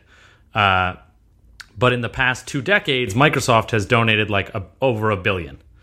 Yeah, that's exactly it. That it, it's uh, over two decades. Microsoft is employees' donations, inclusive of the corporate Match, match, have donated a billion dollars since 1983. So two decades, Right. And so if you if you do the Or three decades, right? 93, 2000. Yeah, that's three decades. if you do the math, like it, it worked out that yeah, Apple might not have you know might not be doing quite as much on average as Microsoft did over 20 years, but in the past two years the numbers are way up, and it doesn't really make sense to compare 20 years worth of donations to two years uh, when they've just started this program out. So the, the whole thing, the math on it seemed it was just it was it, it was an apples and oranges comparison uh, to use a phrase that doesn't work that well for Apple, but uh, it, it didn't really make Yeah. sense to me as I was reading it. well, if you divide a billion over 30 years from Microsoft is 33 Billion or million a year, right? or yeah, 33 million a year, and they're saying Apple has donated uh, 50, 50 over million two years, in right? two years. So you- well, so it's in the ballpark. Now there's inflation adjustment, et cetera, where 1983 dollars are worth less. So maybe Microsoft has been giving you know more, but still they're in the ballpark when you look at it that way. and it's new. It's, It's- it's they've recently gotten into the ballpark, so it doesn't Right. seem to make sense to me to compare it over the past 20 or 30 years. Right. Right. And the other thing, too, that they just toss out there as though it's equivalent is that Microsoft says that on average it donates $2 million a Oh, day the in, the software, right? in software to nonprofits, which is great. It's better than Not doing better that. than not doing it. But let's face it, you That's know, that's that's valuing Office at like nine hundred dollars or something, which nobody pays. Right. Right. It would be great if Rogue Amoeba donated software to nonprofits, but it's not the same thing as Rogue Amoeba donating money Right. to nonprofits, you know. And 2 million sounds like a lot. Like it would be a lot for Rogue Amoeba or Q Branch to donate Right. 2 million dollars day. in software. Right. Yeah, 2 million a day. That'd be a lot of copies of Vesper. Uh but for Microsoft, it's not, especially given the fact that they could, you know, that the prices they charge for their software are just arbitrary. It's not real good. It's not the same thing as, for example, donating $2 million a day in hardware to nonprofits, Right. which has a fixed cost. So it's a weird, I I thought it was a weird and slanted comparison. Yeah. All right. What else you got? Uh, well, we were we were talking growth. I think you wanted to touch on the, uh, the physical growth of the iPhone. Oh, there you go, Mr. Segue, Segway. right? That's why. Yeah. So we've got that's the other big story that came out this week, and this is nothing new. This is you know it's just verifying months long rumors, but that Bloomberg yesterday. This was Peter Burrows. Well, hold on. and, Don't use the uh, word verifying because Oh, not verify. All right, that's a wrong. Well, no. I, I don't mean But, to. I don't uh, mean to criticize you. I'm talking more about all the sites that publish this stuff all the time. Now we've got a slightly more reputable site with maybe better sourcing, right? Right, echoing There you go. the rumors. This is Tim Culpan and Peter Burrows reporting for Bloomberg. Apple's big iPhones, plural, said to start production next month. Uh, Apple suppliers in China will begin mass production of its largest iPhones ever next month, according to people familiar with the plans, as the smartphone maker faces increased competition. Uh, blah blah blah asked not to be identified because the plans are private. One model will have a 4.7 inch display compared to the 4 inch screen of the current 5s that may be available to ship to retailers around september said two of the people. A 5.5 inch version is also being prepared for manufacturing and may be available at the same time the people said. So they're they're saying this is you know and this has been rumored by various people for a while that there's two new bigger iPhones Right. this year, a 4.7 inch diagonal display and a 5.5 inch. Uh, this is a lot of. yeah, I feel like we could easily fill the rest of the show just talking about this. I don't even understand. I don't even understand the aspect that this 5.5 inch version may be available at the same time. I don't. As if they it- might release this in like January or something. I mean, Right. given as I we just talked it. about, you know, ten minutes ago about the patterns that Apple follows, they don't release a a new iPhone in the middle of the year with a different size. Right. I don't get it. I've never been less uh, Excited?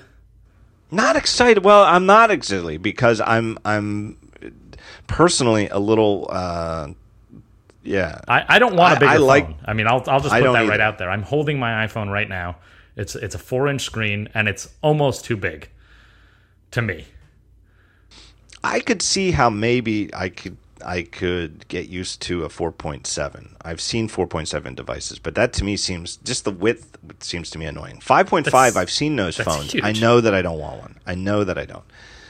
Uh it just seems weird to me. No, I've never even my personal tastes aside, even let's say I really want even if I wanted a huge iPhone. Uh I just don't understand how Apple's going to sp- present it in a keynote where they said, you know, I could see how they would say, look, everybody wants a big phone. Here's a bigger iPhone. Okay. I don't understand how they say, here's two bigger iPhones, bigger and even more humongous, and the size that you've grown used to over the last seven years, and that has made the iPhone the, by far, you know, seventy percent of all the profits in the entire handset industry is now Right. gone. That was yeah. That was your big thing. Is that y- you're reading this as them saying there will be a 4.7 and a 5.5, and that's it. and that's all I've ever seen rumored. I've never seen from any of these other rumors rumors of a new Four inch normal big, Um, right. current size iPhone. right. Well, but I, I guess the question is how would that how would that leak versus if the size changes, it's much more obvious, right? Well, part of it too, and and over the last few years, the track record's been pretty good on the component leaks out of Asia. And what they're showing this year is something that's more along the lines of the iPads with rounded sides. Okay. Have you seen any of I haven't. I, I I really don't look at this stuff just because I wait till it comes out. But uh, I understand what you're saying. a lot of what's come out and, and from sources that have been pretty accurate in years Mm-hmm. past, you know, and, and that got the new um, iPhone 5 shape and and same same type of people who st- you know had like leaks of the gold iPhone last Okay. year are showing I I've 4.7 inch and 5.5 inch phones with more or less just think of a smaller iPad or iPad mini with the rounder sides and those style Right. um, and nothing like that has leaked with a four inch. So let's, if you presume now, and obviously this is an enormous if. This is the biggest if I could make on the show. If we take it for granted that all new iPhone hardware is, will inevitably leak from the Asian supply chain. okay. Again, that is an enormous if. But if we take that as an assumption, then the only way that the four inch screen stays at the top of the, you know, and gets the A8 and new camera and, you know, stays at the top of the heap technology wise, spec wise, is if it's going to still be in the Current 5, case. 5S form Right. factor. Which seems different if there's two new models that have a new iPad style look. Yeah. Like it's possible, I guess. I don't, but it just seems weird. Like to me, for example, the the way that I just mentioned before that in 2013, last fall, Apple introduced two new iPads, the new Mini with Retina and the new iPad Air, and they had the same specs, same camera, same A7 system on a chip. You know, roughly, it's just hey, which, Which, size, do you want? Right. and they also looked like siblings. Right. They look like the same device shrunk up and down. Well, but if you even right, so I mean, the the question is, are they going to keep uh, a four inch screen as uh, a sibling, uh, a brother to the exist or the the new sizes? But if you were going to do that, if you're going to change the case, that's going to present all sorts of manufacturing challenges, right? I I would guess. So, I mean, you know. it might make sense to put the new hardware in there, uh, you know, whatever the new chip is, new camera, whatever, uh, but keep the current case because you've already tooled up all your factories for that current four inch sized case. Yeah, but they've never kept the same four factor, form factor for more than two years. The 3G 3GS was two years. The 4 4S was two years, and That's true. the 5 5S. Now, does you know again the fact that that's the pattern that they've had ever since the you know 3G. Uh, you know, and the original 2007 iPhone was the only one that that only lasted a year. Um, does that mean that it'll Exactly always be right. so? Maybe not. You know, maybe this form factor, the five five S form factor, is like their Porsche 911. You know, we don't need to change it. You know, this is this is the way uh, the four inch iPhone Looks all the time, yeah. and there's and it doesn't look dated. It looks still looks great. I mean, ultimately, what we'll see in uh, what three months? I would guess September because Ish. that's it's been September for ever since they moved it to the fall, Right. and then October is for iPads and perhaps the watch or whatever else they're going to do. But I would guess the phone gets its own event in September. Right. Well, I said to you, I said the interesting thing to me was not the physical size growing because I'm, as I said, I'm pretty happy with the current physical size. I'm interested to see a storage space increase in the device. Yeah, absolutely. And nobody has any kind of rumors about that. right? Well, again, I guess is that something that would even leak because you know they already make 128 gig iPad, so the the storage already exists in that size. Uh, how different would the would the physical you know the case wouldn't need to be any different just to put a little more storage space in there probably.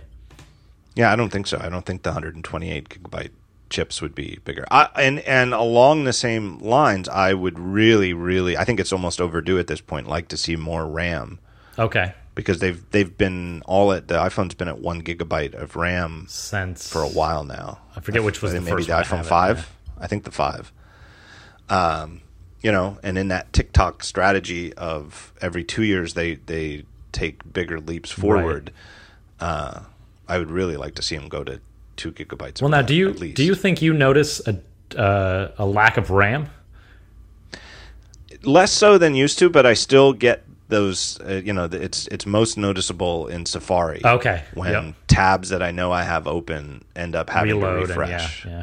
And you know it's just the nature of the phone where i use it on cellular more than any other device and therefore if i'm out on cellular sometimes you know it's the most inconsistent networking wise and reloading a tab Right. often takes you know longer than than you'd like Right. Well, because I mean, with storage space, it's very obvious. If I want to put all of my music on there, I can't do it. Whereas with RAM, it's more of a nebulous. You know, as you said, some days a Safari tab needs to reload, and uh, but yeah, that that is that is I guess one of the one of the obvious ways you can tell. yeah and you know i don't play a ton of games on my phone but uh, i know a lot of people do jonas certainly does and their you know games typically you know can use as much ram as you can throw at them Right. Yeah. Absolutely. you know so it's not so much that i personally on a day-to-day basis really really need more ram in my in the iphone but i think that the iphone as a platform Could could use, use it. more yeah. ram right Yeah. Absolutely. And the ipad too especially if it's true that they're going to add some sort of multitasking type interface where you can run two apps at the same time. Right. Sure. Yeah, I totally agree. I just, I still, I just can't see how they would spin uh, an introduction where they say we've added two new sizes above it, and but yet the four inch one looks exactly the same as it used to. Right. Well, I mean, I honestly, if you look at uh, we're we're especially you, I think, are, are very fixated on the devices uh, and pay much more attention to them t- than most people. Uh, but I mean, if you look at a bunch of iPhones side by side, the user experience is not really very different between them from a you know from a consumer standpoint. You know what I mean? In that there's always been a home button at the bottom, there's a power button at the top. Uh, I guess the headphone jack moved, but uh, you know, would it really be that big a deal if the four inch had one case and the four seven and five five, if they exist, had a different case? It's not, but it just seems weird. It just it just feels a little off to me that if they were all going to be on the The same level.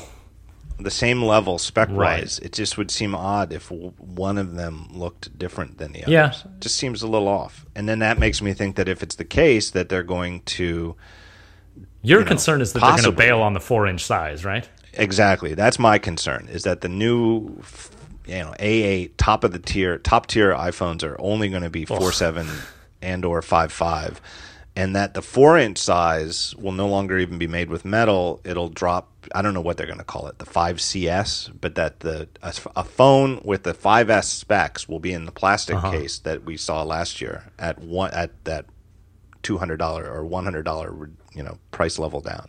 Well, selfishly, I hope that's not the case, but I don't have any insight as to whether or not that'll be the case. I mean, No, but nobody who's publishing these rumors does either, Right. which is makes me it just convinces me that all of the leaks are from the supply chain and none of them are from Cupertino. Right. Whereas it's the only people who know. it. Nobody even says like what you know how they're going to price these things. Are how much is the 5.5 inch going to be much more expensive. More expensive, Right, yeah. Right? With the iPads, you pay for the bigger size. You pay know, for the size and you pay for the storage, right? Right. Does it make sense that you would? Ha- I I just don't see how you do this. You know, maybe one of them is, uh, you know, a- another possibility is that the 4.7 inch is the, um, the new flagship model, most expensive, and the 5.5 inch is the new 5C lower priced model. But then that seems weird to me that you that that somebody let's say somebody who's older and has you know really wants the bigger phone because they they really have trouble reading Right. the smaller screen they just want everything bigger because they want bigger text which is a totally reasonable perfectly maybe the best example of why they should have multiple size iPhones Right. available um, but why would you be why would you have to sacrifice on the specs to get to the get bigger the bigger screen one. because you really want the bigger screen Yeah. it doesn't make any sense to me like to me it makes the most sense to do it like the iPads and have same specs across the line and you know different price points but I don't even know if the price differential you know on the iPads makes sense why is the iPad mini so much cheaper I don't know Right. I guess the screens, or I guess at, at a certain point, you really just costs more to have a bigger yeah, screen, screen and battery. I the, even if the pixels are the same. color. right. Yeah, because I mean, it needs a bigger screen physically, and it needs a bigger battery physically. So So, what are you hoping for? I, I've had Marco on talking about this. I've had you. I, I'm so confused about this. I really don't see it where where this is, how this is going to play. I mean, out. like I said, I try not to think about this until they've actually announced it, and then I say, okay, I've that's the one I'm going to get. But I, like I said, I don't want a bigger phone. Uh, I certainly don't want a five and five point five inch phone. As you said, you've tried a phone like that. I've I've used a phone like that. It's way too big for my taste. it's really big. I can see why some people do. I can. I can totally see why Apple would make it, but I certainly don't. I, I don't think I want. and and you don't want to be forced into getting it almost because you want the top of the line phone as far as specs go. exactly. Right. Uh, so yeah, I don't. I I'm hopeful that a a relatively reasonable size, physical size phone will exist with the high level specs. But you know, I, like I said, we'll see in the three Ace, months. the the A8, which I mentioned a few times, is maybe not even the best example of it because the the the iPads have the A7 too this year. The two things that the iPhone 5S has that no other iOS device has is it has a better camera Touch ID. and has Touch ID. And anything else they might introduce along those lines is going to be in the iPhone first because the iPhone has the mar- the profit margins to support Right. the the top of the line. And the camera, you know, for me personally, the camera is the most important thing. I, I would probably buy whichever iPhone has the best camera. Even if it's the 5.5 inch? Well, if it was only the 5.5 inch, man, that would I don't know what I would do. Because I mean, the camera has gotten pretty good. Like I went from the I forget I went from like the iPhone one to the 3G or 3GS maybe, and the the difference was enormous. But at this point, uh, it, you can certainly see a difference, but it's pretty good already. You you know what? You still see the difference indoors. Okay, Outdoors, I don't know that I can Pepsi challenge it, but indoors you can definitely still see the difference, especially you know indoors and at night. You know where low the low light situations. Right.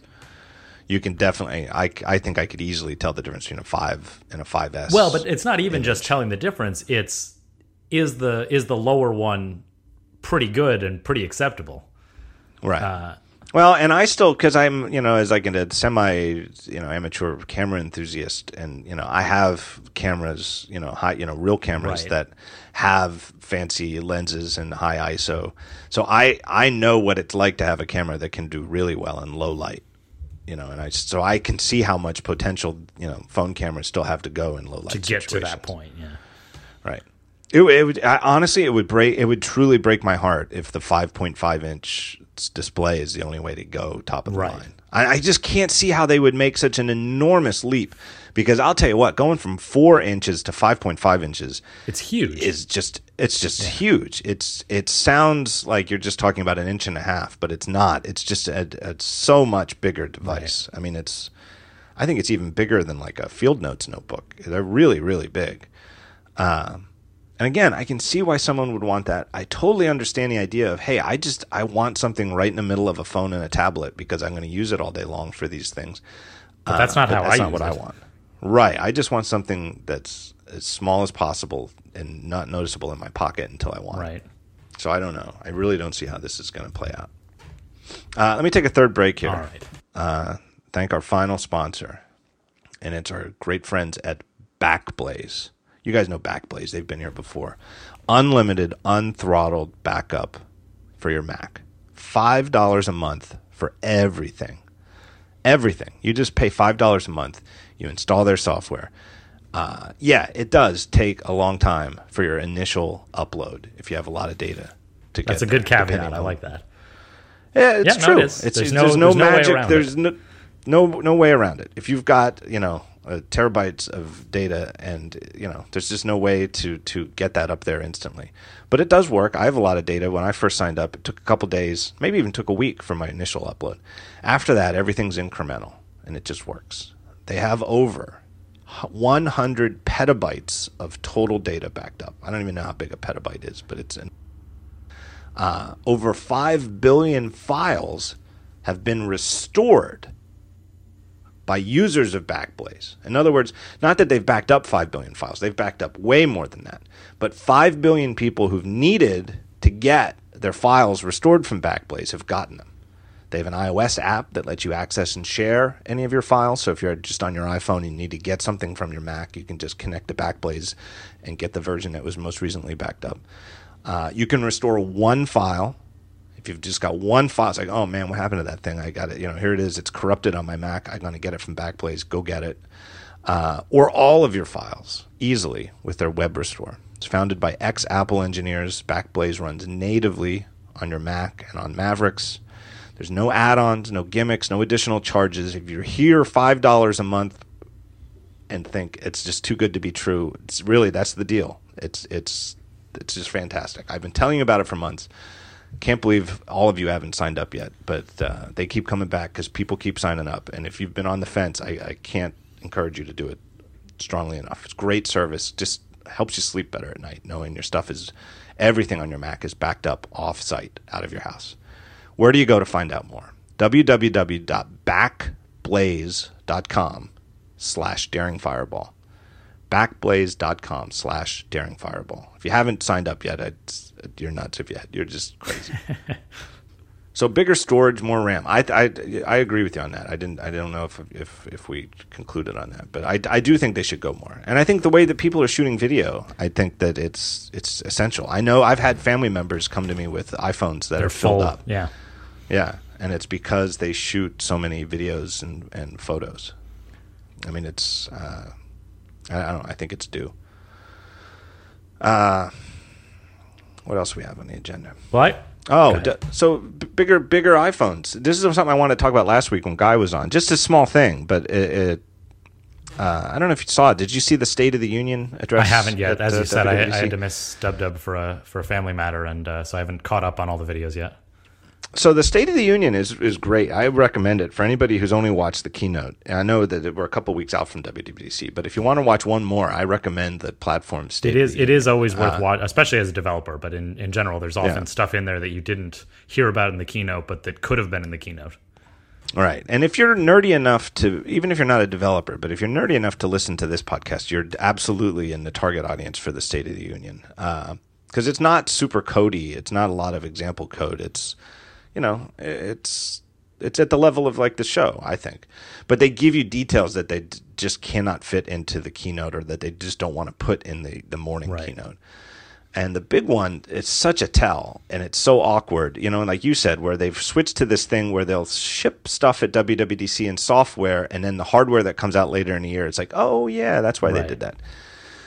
Uh, well, the stuff about multiple screen sizes is so it, it, it's so obvious, but they can't say Well, they won't. Hey, say, we're gonna- anyway. Right. Well, right. They're not going to say, "Hey, we might be shipping iPhones with new pixel dimensions or new physical sizes," Right. or we might, when we unveil the iPad later, new iPads later this year, have um, uh, show a new feature where you can run two apps side by Right. side.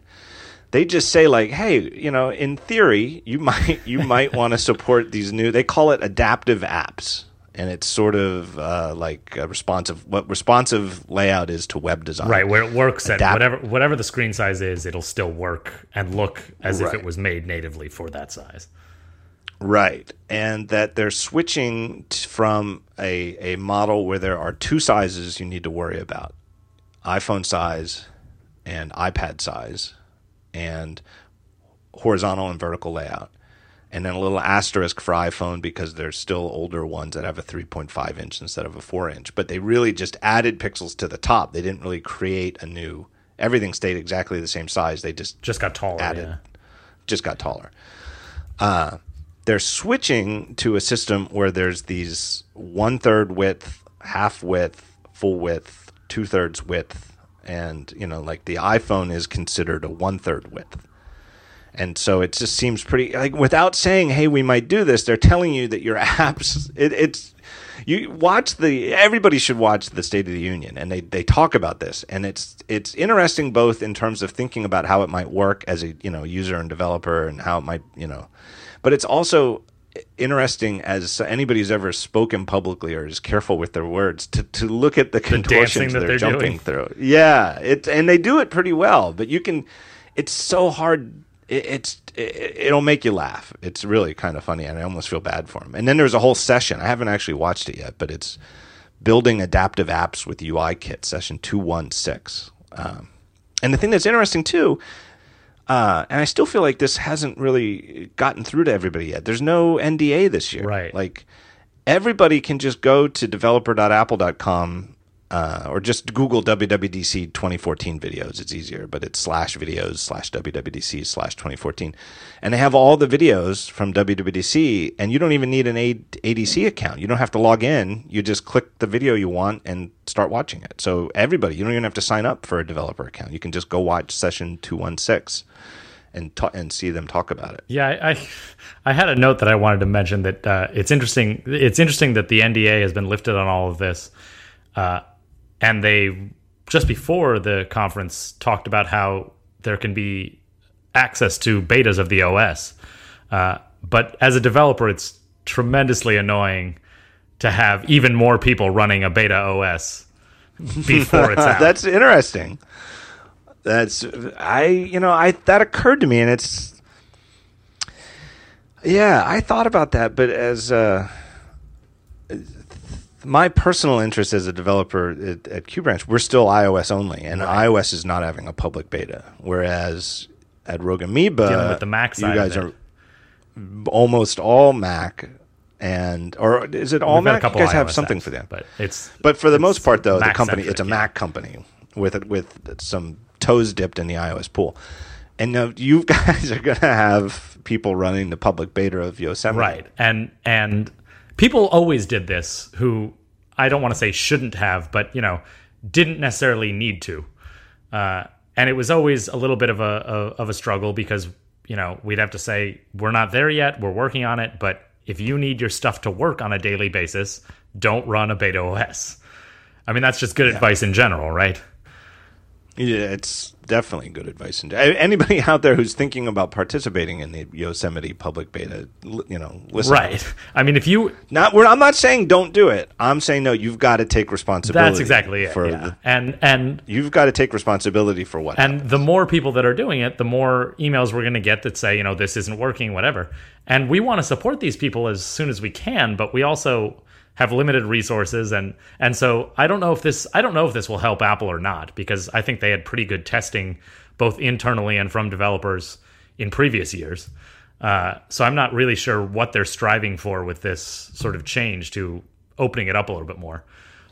in theory, if there's something stupid simple that's like really just like a line of code, and it, you know what it ah, that this thing we could do this, and maybe we'll ship a point one update, and it'll make things run better on Yosemite public beta. Sure, you might do that. You could do that. It just in a way that you, even if there was no public beta, might roll out bug Oh, fix updates of your apps over summer. If you can work one in that does make things better under Yosemite, you'll do it. You might have done it anyway because it'll help you because you'll be Right. running it.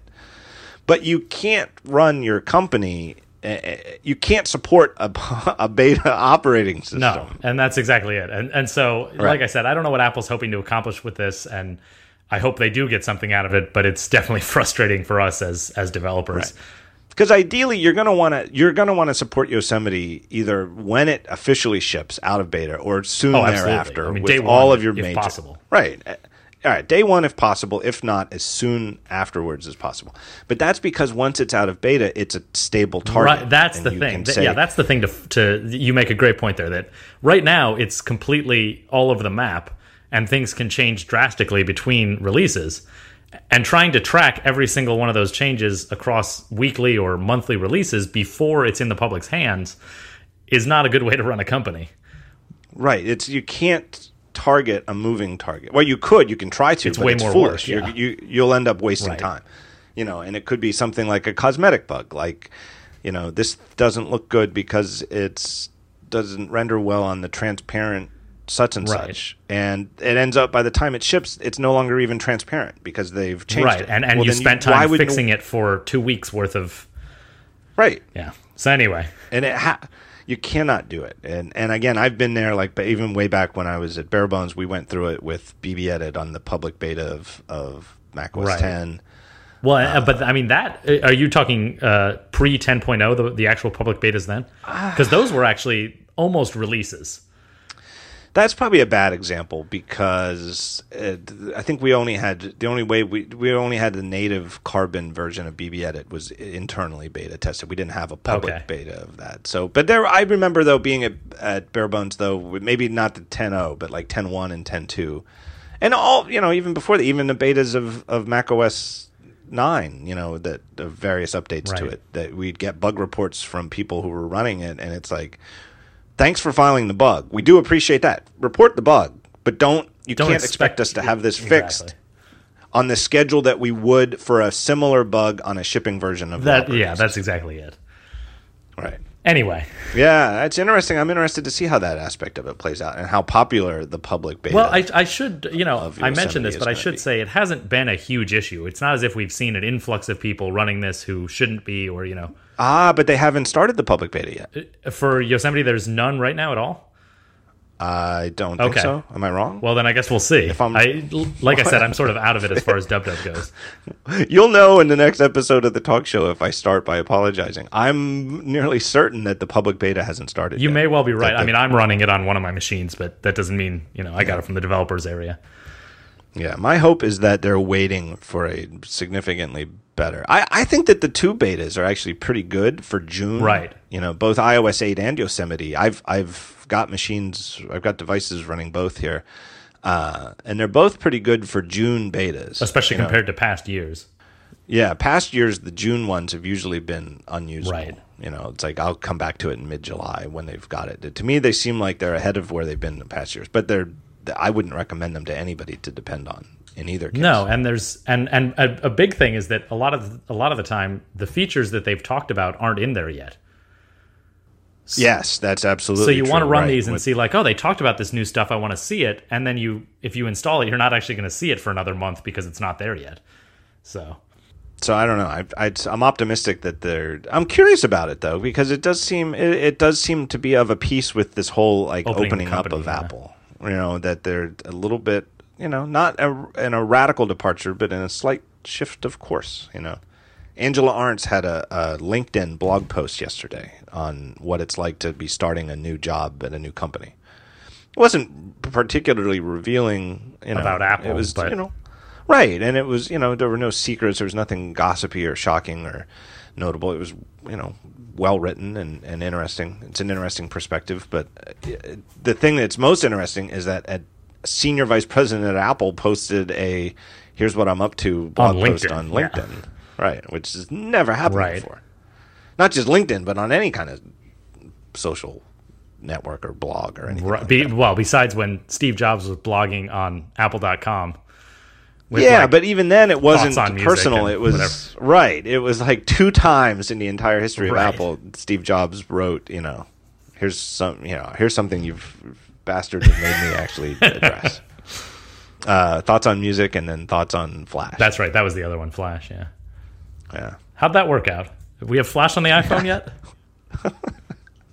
You know, those people. that, Uh, uh, somebody emailed me about that the other day. Some reader wanted me to do like a claim chowder Right. roundup on mobile Flash because the people who were adamant that it was It could you know, never be a success without it.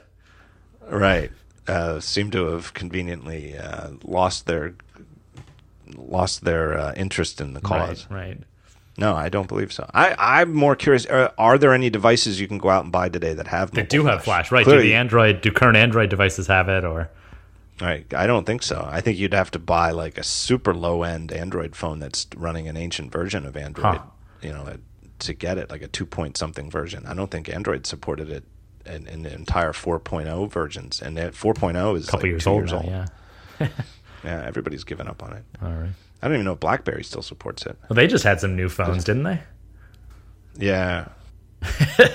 it's funny. It's funny how hard it is for a company to actually like the the the, the candle to actually go out. Right. Right. Well, it's like, uh, do you remember the uh, the load sys like uh, lawsuits against Unix and Linux? This is this, No. uh, this they were suing uh, Linux and maybe Unix. I forget what the deal was. They, they they owned some piece of Unix and therefore were suing Linux. I think was the deal. And these lawsuits went on for like a decade, and they kept losing them, but they kept filing them, and uh, it was always a concern that you know this was going to impact something like uh, Android, where it's actually even if it's not true Linux, it's it's built around it. And if this if one of these lawsuits was successful, suddenly somebody might be taking a huge chunk of money out of some big company. Uh, and and yeah, the, anyway, the point was that it took over a decade, I think, before they, as you said, the candle finally went out and they finally gave up and said, "All right, we're done." Uh, and it's a similar thing with BlackBerry, where the company is just limping along, and I mean, they must have had some money in the bank too, the way Apple does. Not not to that extent, but Yeah, I guess so. I don't know. It's just it, it's I don't know. I expected something spectacular to have happened by now. Either like we're out, we're turning out the lights, and we're we've sold our. I you know the way I expect it to go is we've sold ourselves to, I don't know, L, uh, LG Right. or HTC or I don't know some somebody like that. We've sold ourselves to, and now we're, BlackBerry's just a name that's owned by this other company. like Napster got sold a couple times that way. Yeah, but it hasn't happened yet, and yet they're you know, like you said, they're still coming out with new phones, and it's like I feel sorry for them. I don't know anybody who's still left. Right. mean, they don't look terrible. They look, but they don't look at, the least bit competitive with everything else that's Right. going on. Or uh, Palm, you know, right? Like Palm just disappeared. You know, it's like I've, I would have thought something would have happened by now. You know that BlackBerry's going to, you know, either disappear or get Well, sold. Palm got something. bought by HP, right? Yeah, I think that's. I think that's where they. I know up. HPA wound up with them at some point because the the the tablet sized ones were HP devices. Right. What were they called? The touchpad. Yeah, I think that's right. But yeah, BlackBerry's limping along still, and uh, that that was the thing. I was I was surprised to see this announcement. I think it was this week or last week, and I haven't even looked at the phones. But I, I I've never been interested. But it's interesting that they're still able to put something out.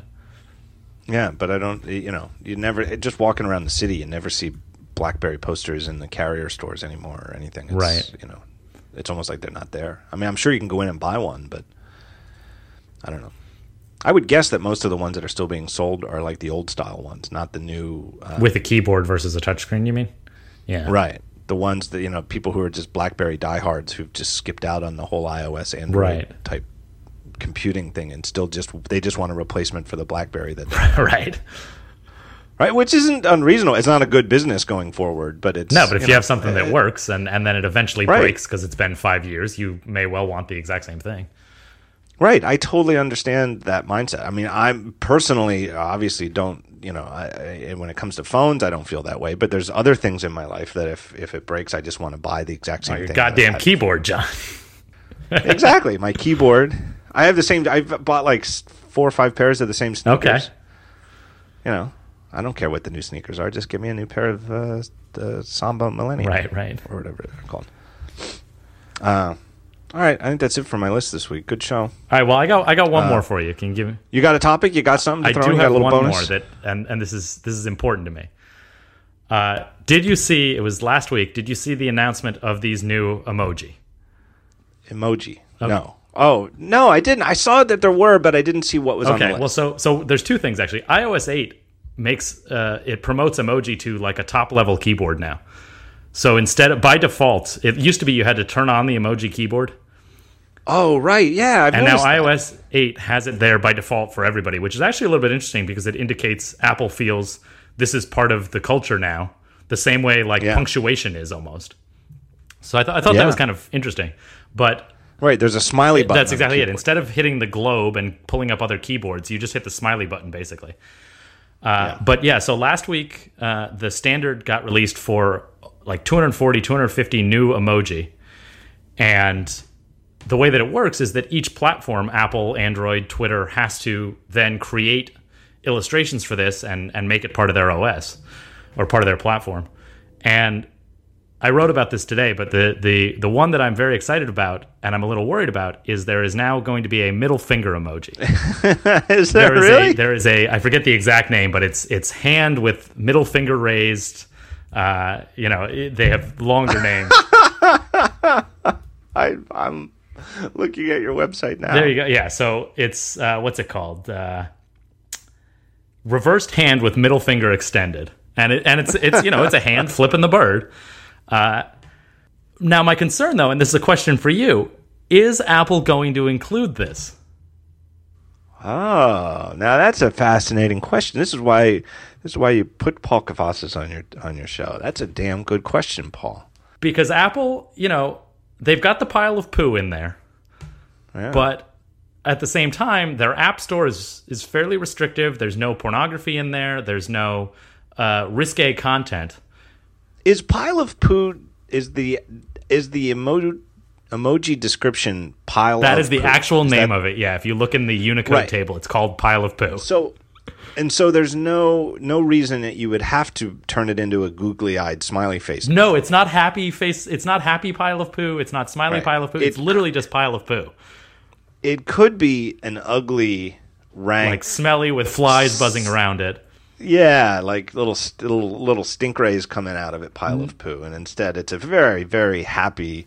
You know, your your uh, your doctor is going to be very happy with your stool specimen. if it looks like this guy yeah yeah, you're eating well, you're taking care of yourself. You know, But so the the thing is that you know they're restrictive in some regards and then not in others. But this is a standard, uh, and they the, the what's interesting is that they were talking a couple months ago about introducing diversity into the emoji, and they wanted to have uh, basically there's a whole lot of white people in the emoji, which is interesting because Yeah. it comes from Japan, so it's a little strange. But Apple said, you know, we want to have other other races represented in there, and they said they might just do it themselves, and they can take instead of like smiling elderly person, they can make that uh, a smiling elderly person of a different race. Uh, so I don't know, you know, they have the authority uh, on their own platforms to make this not quite a middle finger, I think. And I'm worried that I'm going to have to switch to Android if this happens. Reversed hand with middle finger extended. Well, I mean, can you make can you draw that in a way It- that follows that guideline without it being a middle finger? yeah. Well, look at that. You're obviously not an emoji lawyer as I Uh-huh. am. I actually have a JD in emoji Uh-huh. law. Uh, so reversed hand, you do need to show the back of the hand. The middle finger extended does need to be extended, but there's no reason you couldn't have another. finger That's exactly it. Like you, it. you toss up another finger and it's it's not Yeah. incorrect. And then suddenly I'm not flipping somebody the bird. I'm giving them a peace sign. Right. Right. Yeah, exactly. Or or a Spock sign. No, that that is one of the new ones. That's it, I, I saw that one in there. The uh, what do they call that? The Vulcan symbol. Yeah, that's already that's already in Live there. long and prosper. I feel like you could officially comply with the description by putting another finger up there. I'm but worried. I'm worried, John.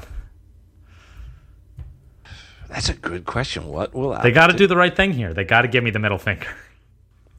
Yeah, you know, it would be it would be it would it would fit with uh, it wouldn't comply with the description at all, but it would fit with previous frustrations with similar curse words in in prose if they just replaced it with a picture of a duck. right. Right. right? You would go to insert this emoji and you'd get Just a get a duck. nice. That's my guess. My guess is they're just going to put a picture of a duck. Son of a bitch. We'll see. I'm hopeful. This is great. Now I'm on pins and needles to see how this turns out. And it, it could be months. We don't know because the the way the standard works, you know, it gets announced and then they implement it over time. So I don't know if it'll be part of iOS 8 or iOS 9, but I'm I'm eager to see it, and I hope we get what we're what we deserve. Yeah. Do you know if there was there any controversy over this? You know, I, I didn't. Not that I saw. Uh, it, it's a standards body that uh, you know the the the companies that comply to the standards still have a lot of lee, uh, leeway, rather. So if you look, you know, things look different on different platforms. So uh, Yeah, I'm gonna go with no. you think they're not going to do it? I, mean, they did pile of poo though I wonder would there be a way that they would add a parental control that you on your emoji keyboard. right? well, but the thing is that if you don't know what it means, then it's just a middle finger sticking up, right? I mean, it's not. Do they have other fingers? Can you get every single finger of the? I mean, there's already pointing know? fingers, like pointing Right. with the pointer finger and, and up and down. And uh, I don't know if there's one for every finger. I don't think there is. Uh, But I mean, like you could just tell your kid this is this means one. Like, I mean, that's probably a bad lesson to teach your kid, I guess. But Yeah, yeah. Make sure you emphasize that lesson before the first day of kindergarten. This means one. uh, duck you, Paul. duck you, John.